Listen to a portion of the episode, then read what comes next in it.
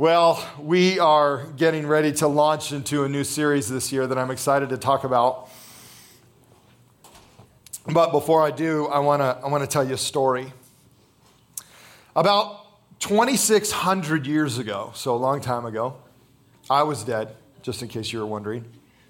About 2600 years ago, two great armies stood opposite one another. Now, their intention was to go to battle. Their intention was to discover who was greater and who was lesser.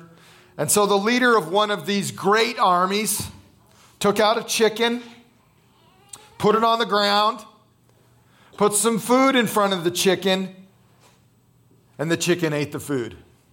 As a result of that chicken eating the food, this great general knew that the gods were pleased with his war and that he would be successful in his endeavor to wipe out his enemies. For 600 years, the great armies of this empire used the decision making process of the chicken because they believed it was the right thing to do. Now, sometimes, interestingly, the army would lose miserably and I mean miserably 50,000, 75,000 men gone in a day, wiped out because of the decision of a chicken. There were other times that they would win their battle.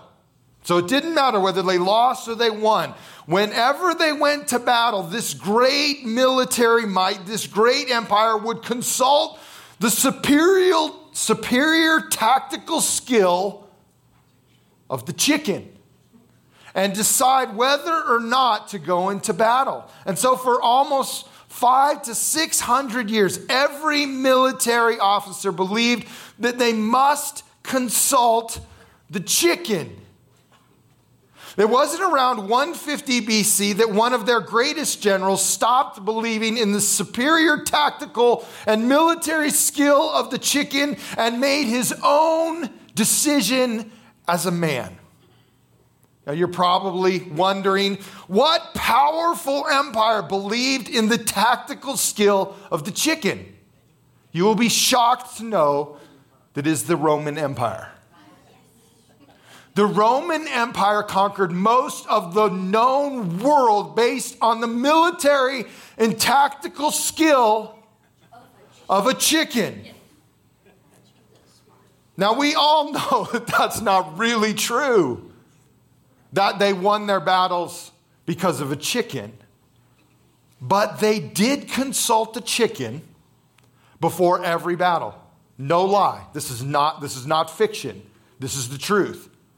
Every single military person, from the lowest to the highest, believed that the chicken knew what the gods were saying and that they would go into battle based on whether or not the chicken ate some food or didn't. And if the chicken did not eat food, they would not go to battle. That's how strongly they believed in the chicken. Now, Cheney Faith Center, today we will begin to answer our one question for 2023 What do I believe? How many of you think it's important to know what you believe? I do too. Last year, we answered the question Do I trust God? Because trust deals with the matters of the heart. And we need to get our heart right with God. This year, the entire year, we will talk about what we believe about as many subjects as we can possibly cover in the entire year. Because we also have to love the Lord our God with our mind, with our brain, with our thinking, and these two things, our brain and our heart, they need to connect. And they need to be focused on Christ and focused on God so that you and I can live out our life on this earth in love with our Savior. The process of believing is something that every one of us deals with. And here's what we need to understand right off the bat beliefs are extremely powerful. What you and I believe is extremely powerful. Our brains are a powerful tool given to us by God, and our beliefs shape the way that we live. For example, what people believe has caused world wars, slavery, false religions, financial catastrophes, and global pandemics based on what we believe. What we believe has solved the, the greatest medical issues in our bodies, sent people to the moon, harnessed the power of a mighty river for electricity, brought most, if not all, of our scientific breakthroughs, helped inventors turn a brief idea and belief into reality to wash our clothes and keep our food cold. And belief for now and, and for hundreds of years, belief, a, a belief in something have, has caused people from around the world to leave everything they own, their family, everything behind, and come to a place where they believe that all men are created equal, that they are endowed by their Creator with certain unalienable rights, that among them are life, liberty, and the pursuit of happiness. Folks, I want you to know something. You and I sit in this room and in this country as a result of what people believe that it's possible to create a nation with a group of people because we are all created by our Creator and we all have the rights to life, liberty, and happiness. See, beliefs that we hold true in our brains and our thinking are very powerful. Beliefs also have ramifications. The things that we believe in our lives, they will change the course of our life. They'll shape our life. They'll shape our present and our future and our forever. For example, if you believe in the institution of marriage, you'll look for someone to spend the rest of your life with. You spend the rest of your time looking for someone that you are supposed to be matched up with, to have kid with, kids with, and grow old with. See, the belief in marriage will change the course of your life as you believe in it. If you believe that having lots of credit cards is a great financial decision, it will change the course of your life. You'll probably have lots of toys, and that'll be fun and it'll be great for a season, but eventually that'll all come caving down upon you, right? Based on what you believe. If you believe that your words are powerful and you choose every single day to encourage and build up every single person around you, you will have tons of friends. Lots of people will want to be with you because you believe in the power of the words of encouragement and life. If you believe that you need every new piece of modern technology, your life will be very different from someone else that says, ah, I don't need all that technology. Your life will be completely different based on what you believe. Now, in America, we've chosen to believe some very specific things for us as a culture. And I'll ask you this morning have these beliefs affected our way of life? Have the beliefs that we choose to believe as a culture, the, the, the things that we've embraced and believe as a, as a people, have they had consequences and ramifications on all of us? I think so. We believe money is more important than almost anything, don't we? Has that changed the way that we do life as Americans? Has it affected our lives and our relationships and our work week and our families and our time and our values and our purpose in our life? I think it has. We believe in America, we, and we've believed this for almost 100 years. We believe every home, every apartment, every condo, wherever you live, it should have electricity connected to it. We believe that. We've believed that for 100 years. Has that changed our lives? Absolutely. It's completely changed the landscape. In fact, we are a nation that is doing quite well based on a small belief that we should connect electricity to every home. And so every single person in our country, from the poorest to the wealthiest, is better off because we have electricity connected to every home that has the right amperage and the right voltage and isn't killing people and runs all our phones and our cool stuff. That's a result of a belief that we said electricity is a good thing. We should all have it. It's changed our lives forever. We also believe that sex doesn't need any boundaries. Anybody think it's affected our culture? Our personal relationships? Our families? Our entertainment? Maybe a little bit. We also believe, and we believe this for 100 years too, that we should have good roads spread all over our country. Has it changed us? Sure, we can go anywhere in this country to the coolest places in our entire country. Any one of us can jump in a car and get anywhere and be fairly cro- close to whatever is the coolest thing in the world. Everywhere in our entire country, there are good roads spread everywhere, except for downtown Spokane. That is where we draw the line right there, downtown Spokane. All right? It's changed our lives. Completely changed our lives. Most Americans don't believe in God of the Bible anymore. Has it changed our culture?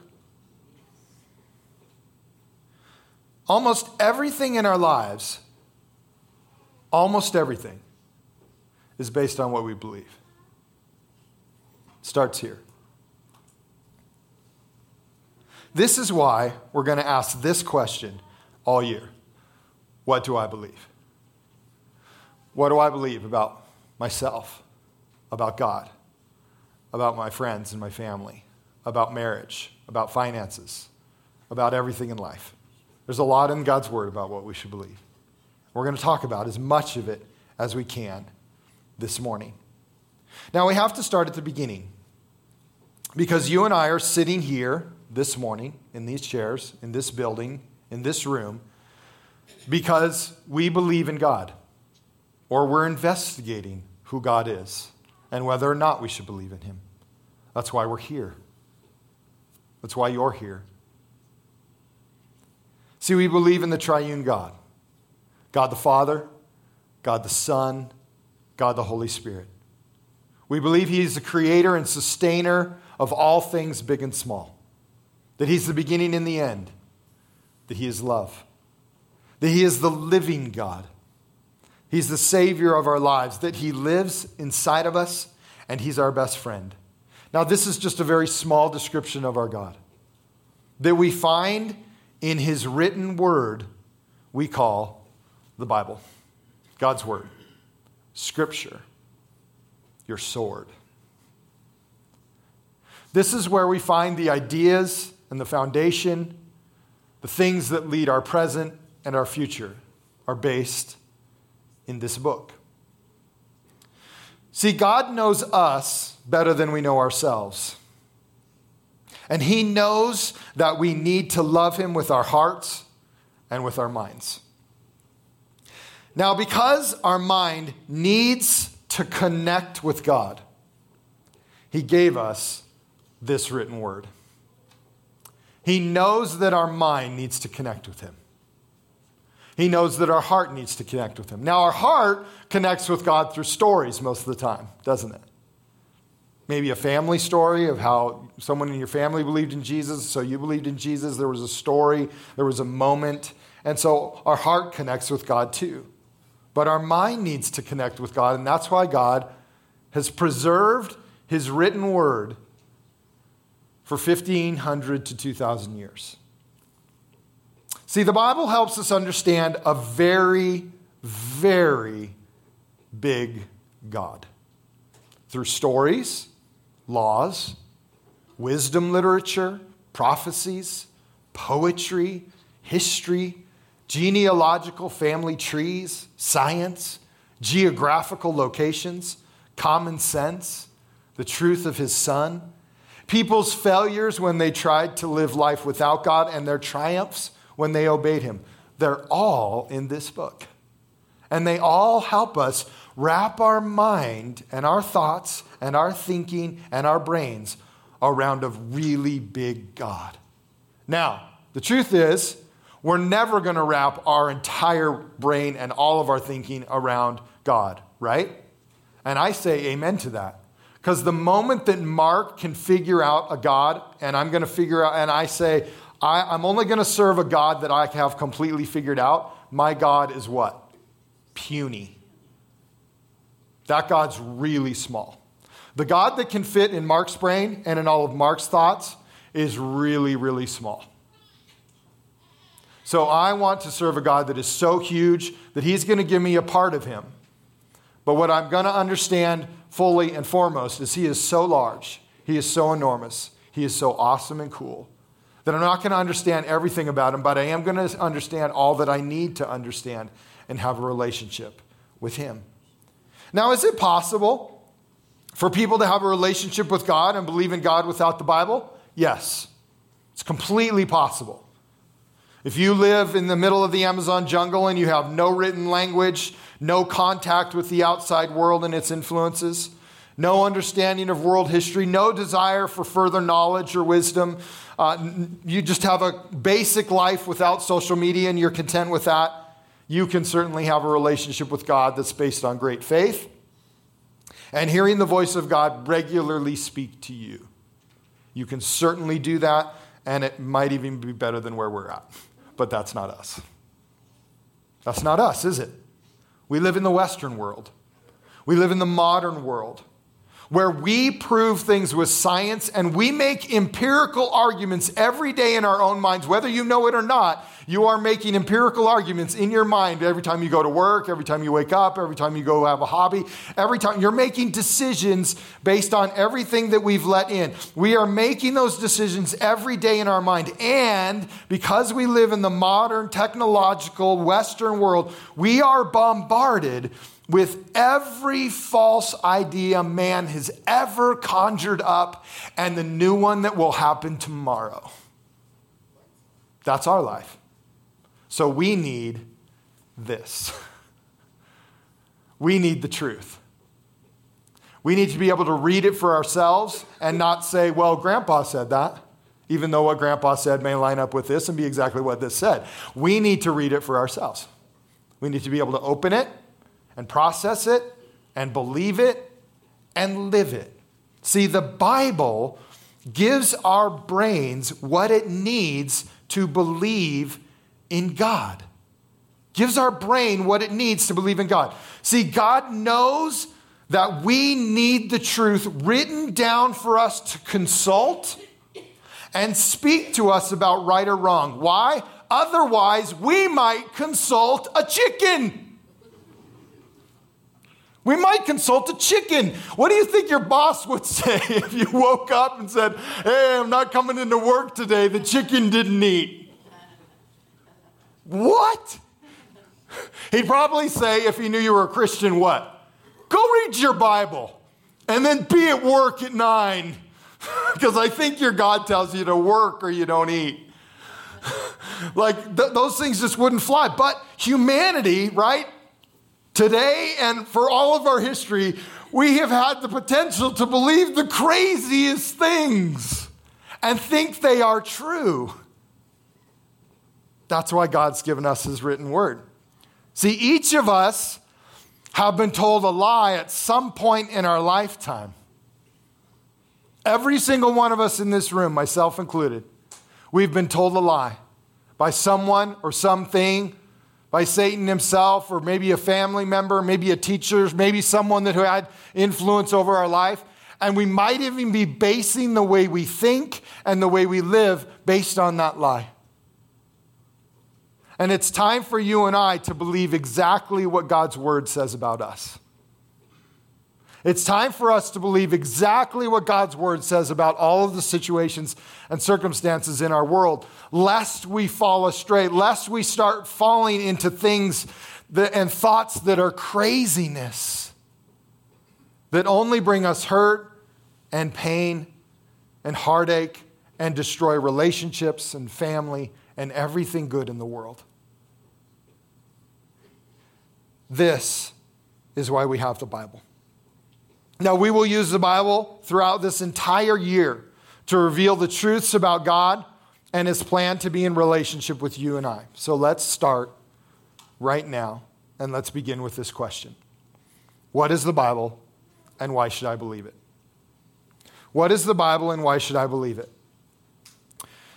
Well, the Bible is a collection of writings that basically tell one story. From the beginning to the end, it tells one great, big, long story the story of God's creation and love for mankind, mankind's response to God over and over again, and God's grace to save and restore mankind to relationship with Himself. That's it in a nutshell. From beginning to end, that's what God's trying to say. Now, the Bible has two parts the Old Testament and the New Testament. Now, you may say for, for us in the room, that means there's an old part and a new part. Well, it's all old for us, so it don't matter. but yes, there's an older part and there's a newer part. Now, the Jewish people, they called the Old Testament the Tanakh. The Tanakh. And this word has great meaning and symbolism and importance for them, and they primarily were the ones that the Old Testament was written to, even though we get grafted in as Gentiles through Christ. It now applies to our lives as well because we're in the family. We're in the family of God. But the Tanakh meant three things. The, the T and the N and the K, they stand for things. The T is the word Torah or law, and that represents the first five books of the Old Testament that reveal creation, the fall of man, the great promise to redeem mankind through a Messiah and through one family, and that family was Abraham's family from that point on, which basically ends up being the Jewish people and the Israelite nation.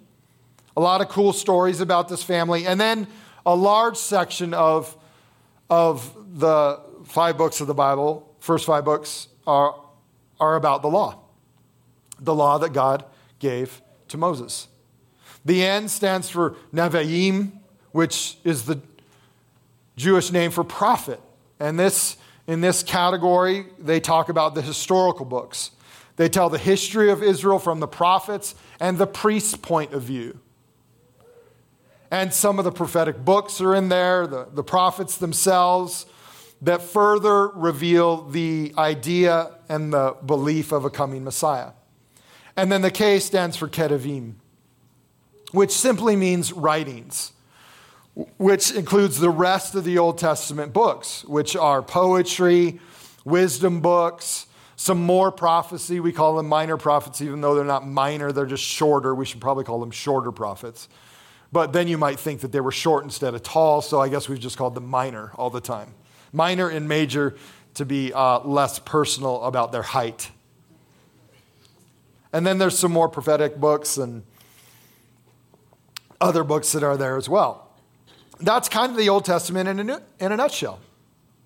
But here's what we need to understand the Jewish people believed something very powerful about these writings that we now believe as well, and that is that they were and are God speaking to his people. It's always how they were considered from the very first time they were written down that this is what God is speaking to us, and we need to obey it. Now, did they always obey? No. Do we always obey? No. but it's still here to come back to. Amen? To remind us of what God is doing. The New Testament is a different collection. It's a collection of writings on the life of Jesus Christ.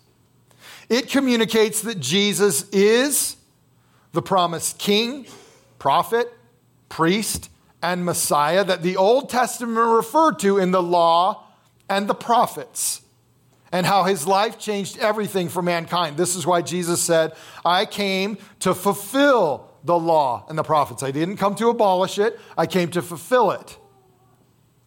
I came to make it right. Now, the writers of this collection, from Matthew to Revelation, were the apostles. Those who lived with Jesus, those who saw him with their eyes, those who talked with him, and those who knew who he was while he was here on earth. And the New Testament records the beginning of this new covenant that God made with humanity through Jesus Christ. That his life and his death and his resurrection communicates this plan of God that he has for mankind. It also talks about the life of communities that sprung up all throughout the Middle East and Asia Minor. And major cities throughout the Roman Empire all began to have communities spread out all throughout the Roman Empire that, they, that we today call the church. This is the New Testament. And these writings depict the new life his followers are called to live until Jesus returns. So, the writers of the Old and the New Testament, the people of God who have obeyed him for thousands of years, and his followers today, we believe that this is God's word for us. This is God's plan for us, that He wrote it down for us, that He wanted us to be able to see with our own eyes what He desires for our lives. Now, today I want us to close our time talking about three things that we believe about God's Word. They're just three little words that have been used for a while now to theologically kind of describe and wrap our mind around what we believe about the Bible. And this is what we believe that God's Word is inspired, it's inerrant, and it's infallible. We believe these three things and lots more, but these kind of help us wrap our mind around some things. We believe these things because what we believe makes up our worldview. Every single one of us in the room has a worldview about how the world should be right now, about what things should be important and what things should not be important, and how we should live our lives. There are lots of worldviews today. As Christians, we believe that God exists, that He revealed Himself to humanity, that the Bible is a coherent story written by 40 authors in three languages over 1,500 years, and it makes sense of the world we live in, the world we came from, and the world we're going to, and what it means to be human. See, the Christian's worldview is formed by the truth in God's Word, not by CBS or NBC or a teacher or a poet or another book. It's, it's formed by the truth in God's Word. And the first thing we believe about God's Word is that God's Word is inspired. That it's inspired, and that it's inspired by God Himself. What we mean by this is that God's Word, the Bible, is God breathed. It's not like any other book, that God put it together and God created it. In 2 Timothy 3 16 to 17, it says, All scripture is God breathed and is useful for teaching, rebuking, correcting, and training in righteousness, so that the servant of God may be thoroughly equipped for every good work. See, when we say that the Bible is inspired, we mean that God is its author, that God authored it. Now, while, while God is the author, he also used human beings to record its words. Now, it is God Himself who is behind what they wrote, but God didn't just inspire the big ideas behind the Bible, but the very words, all of them, the words. To be clear, we don't believe that human writers somehow became like a robot or fell into some sort of trance, and when they woke up, whoa, this was sitting on their desk, and they were like, wow, awesome. No, they, they spent time with God, similar to what Moses did on the mountain. He went up the mountain, he spent time with God, he hung out there with God, and he brought the Ten Commandments down. Now, here's what's interesting. What's the first thing that Moses does with the Ten Commandments? He shows them to everybody. Hey, everybody, here's God's Word. Now, why do I say that? Why is that important? Because throughout human history, you will find people that say they heard the Word of God too, but they always what? Keep it a secret. They don't want you to know where it came from, they just want you to believe them. They don't want to show it to you. It's so secret that only they can know it, and they'll tell you, and then you're just supposed to believe it. What you'll notice in God's word is God never does that. God's never secretive like that. He's never trying to manipulate things. The first thing Moses does when he comes down, here they are, everybody look. A million people right in front of him. Here they are. Here's God's word for you to see, for me to see, for us to understand together. See, God breathed out this message, moving the writers along to record what he wanted, yet without making them something less than human or less than who they were. The second thing we, we believe is that God's word is inerrant. A definition of this is that it's free from error. And when we say the Bible is inerrant, we mean that God, as He breathed it along, and as He used human agents to pen what they were penning, it was exactly what God wanted, without any mixture of error. And God used these men with all of their personalities, their writing styles, their vocabulary, their life experience, their illustrations, their metaphors. He used all of that to express his message as he wanted it, yet without error. In this way, the Bible has a sort of dual authorship God and man.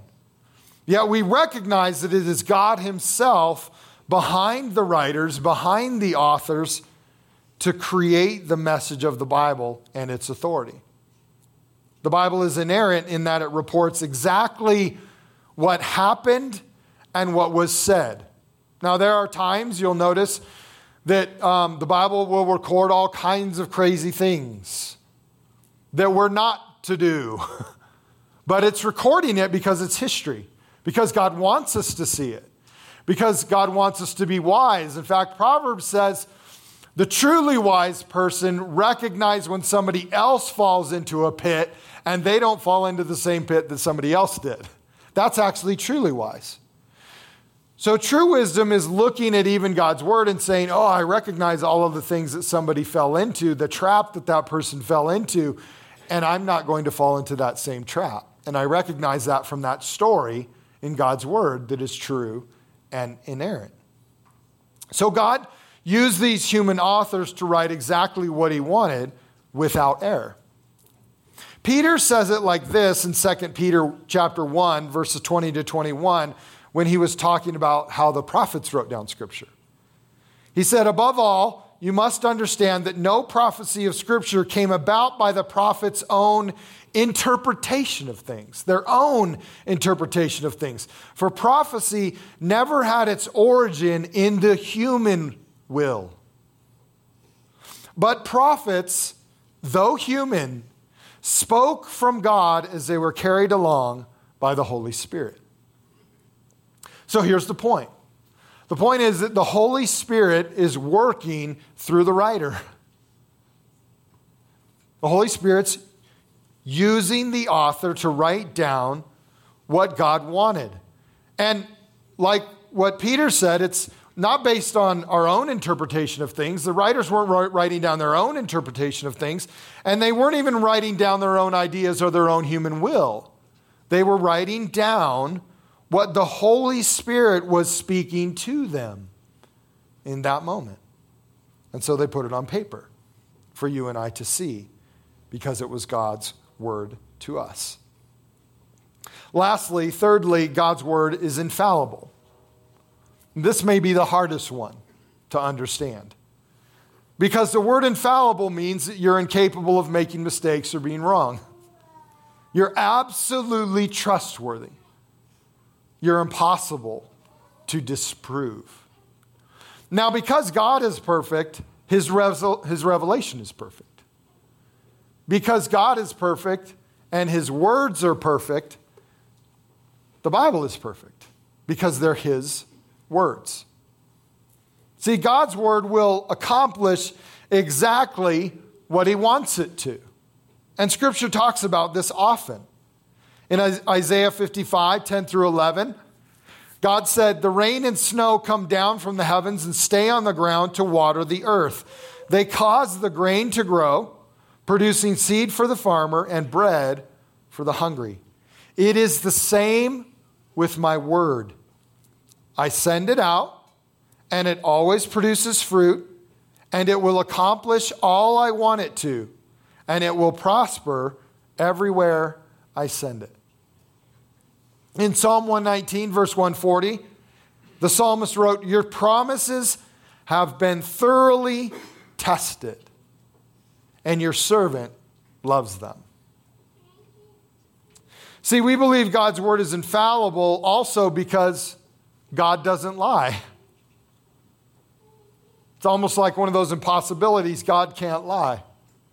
In Romans 3, verse 3 and 4, it says, True, some of them, meaning us and previous believers in God, some of them were unfaithful. But just because they were unfaithful, does that mean God will be unfaithful? Of course not. Even if everyone else is a liar, God is true. And that's the challenge, right? You and I live in a culture where we have our own lies inside of us and we have lies all around us. And you and I have to figure out the truth all the time, and that's why God gave us His truth. So that it's right there in front of us all the time, and you and I can study it and look at it every single day and work through it. In Hebrews 4 12 to 13, the Bible says, God means what He says. What He says goes. His powerful word is sharp as a surgeon's scalpel, cutting through everything, whether doubt or defense, laying us open to listen and obey.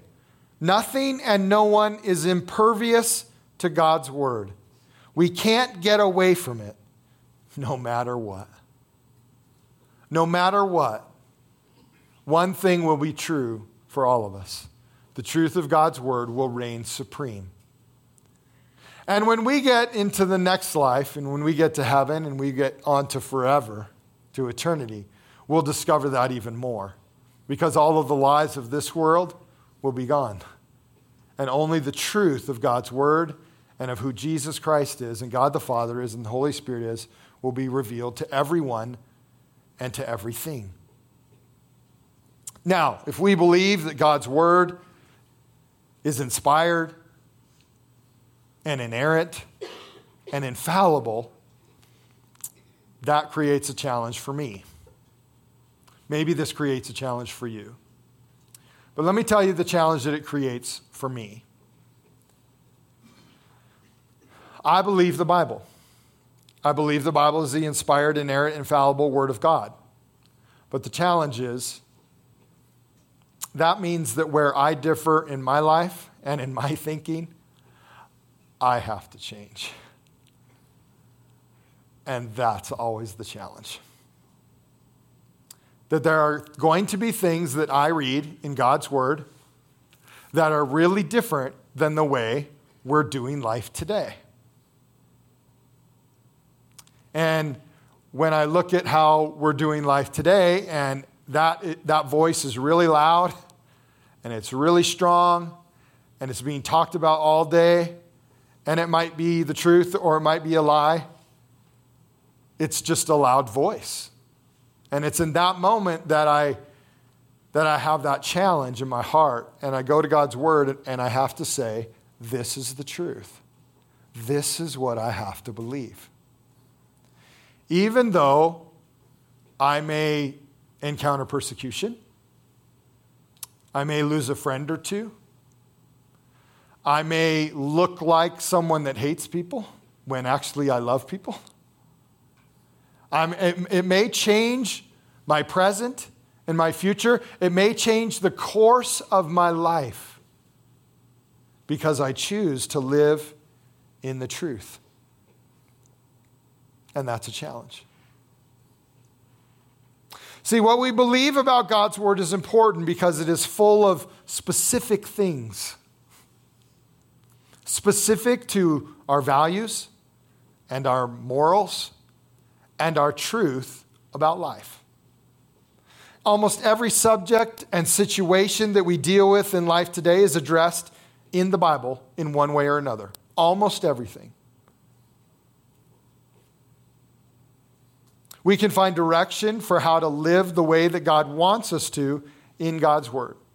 Now you say, Pastor Mark, I've never read anything in my Bible about Facebook.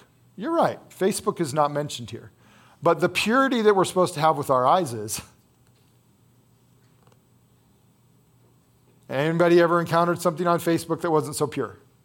Okay, well, there we go. Now it applies. right? So that, that's how we apply God's word to our lives today. And let me close with this. I want to close with a verse because um, this verse is a great verse to understand why, why it's so important for you and I to have this written word. Why it's so important for you and I to believe that God's word is inspired and inerrant and infallible, and why you and I need the verses and the very words and the stories and all of the concepts and the truth and the laws and the things that are in God's Word, why all of these things are important to our life. Let me just show you a small verse Ephesians 1 13 to 14. In Ephesians chapter 1, verse 13 to 14, God wanted you and I to know something important about Himself and about us and about life. He said this You also were included in Christ when you heard the message of truth, the gospel of your salvation. When you believed, could you say believed? When you believed in the message of truth, the gospel of your salvation, when you believed it, you were marked in him, him being God. You were marked in him with a seal, the promised Holy Spirit, who is a deposit guaranteeing our inheritance until the redemption of those who are God's possession to the praise of his glory. Now, I could spend the rest of the afternoon breaking this verse down because it's really, really good. But I'll try to do it in five minutes, okay? It starts off and says, You are included in Christ. You're included. Anybody in the room ever, ever feel like yourself or all of humanity is just trying to be included? Does our culture right now have a problem with chasing everything in the world just to be included? Does humanity want to be included? Yes. That's what every single one of our hearts' desire is to be included, to be loved, to be valued. And God says right off the bat, you are included. And you became included when you heard something. You heard something new. Now, to the people in Ephesus, in Ephesians, they were Greek. They believed in multiple gods. But when Paul came, he told them something new about a creator God who loved them and died for them and came back to life to give them eternity. And so they heard something new. They heard a new truth. And as a result of hearing that new truth, they believed in a man named Jesus, who wasn't Greek, wasn't even Roman. He was Jewish. You mean that tiny place over there across the Mediterranean Sea, that, that state where all the complainers and whiners are? Yeah, that place. But when they believed, something happened. when they believed, the Holy Spirit filled them. And when they became filled with the Holy Spirit, they knew in their heart and in their mind that God had included them in his family. And so have we. That's exactly what happened in your life and mine. When we heard about Jesus for the first time, or maybe the 100th time, you said, Today's my day. I need to say yes to Jesus today. I've been dancing around this for a while, but that's the truth. And I need to start walking in it. And so we said yes. We said, Yes, I'm going to start believing in Jesus. And the Holy Spirit came to live inside of us. And the way that you and I are now living in light of the Holy Spirit and when He speaks to us, it's such an amazing moment. And when He leads us, and it's awesome. And when God's Word jumps off the page because of the power of the Holy Spirit, it's an awesome moment in our life. And these little glimpses of God and these moments of heaven that happen in our life based on what the Holy Spirit said, they're just a deposit of what heaven is, of an ultimate inclusion with God Himself, the creator of the world and of all things, will be included with Him and with everybody else that believed in Jesus. Now, this inclusion is going to be so powerful. But it requires you and I to live life now in the truth of this infallible, inerrant Word of God. And to believe that this is the truth even though there are lies inside of us and there are lies all around us screaming that something else is true. It's extremely important that you and I know what to believe about God, about Jesus, about the Holy Spirit, about ourselves, and about as many specific things as we can that we will encounter in life. This is why God gave us His Word, and this is why you and I choose to answer the question during 2023 What do I believe? Would you stand with me?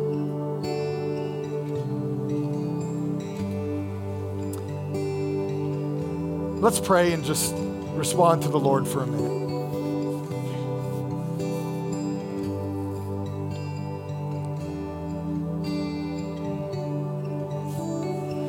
I don't want to move on from this moment without just giving maybe someone that might be in the room or someone online the opportunity to believe in Jesus for the first time. That's what we've been talking about this morning. What do I believe? So if you would like to do that, maybe you've been investigating God, you've been talking with friends about Him, and you're just wondering, you're pursuing, but right now, in this moment, in this time, you want to make that decision. I need to start believing in Jesus. That He's my Savior, that He's my Lord, that He died on a cross and rose from the dead, that I might have eternal life. If you want to make that decision to start a relationship with Jesus, I'm just going to ask you to raise your hand right where you're at.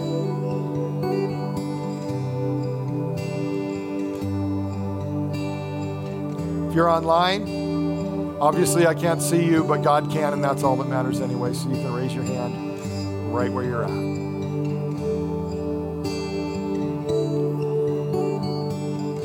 All right. Second thing I want to ask.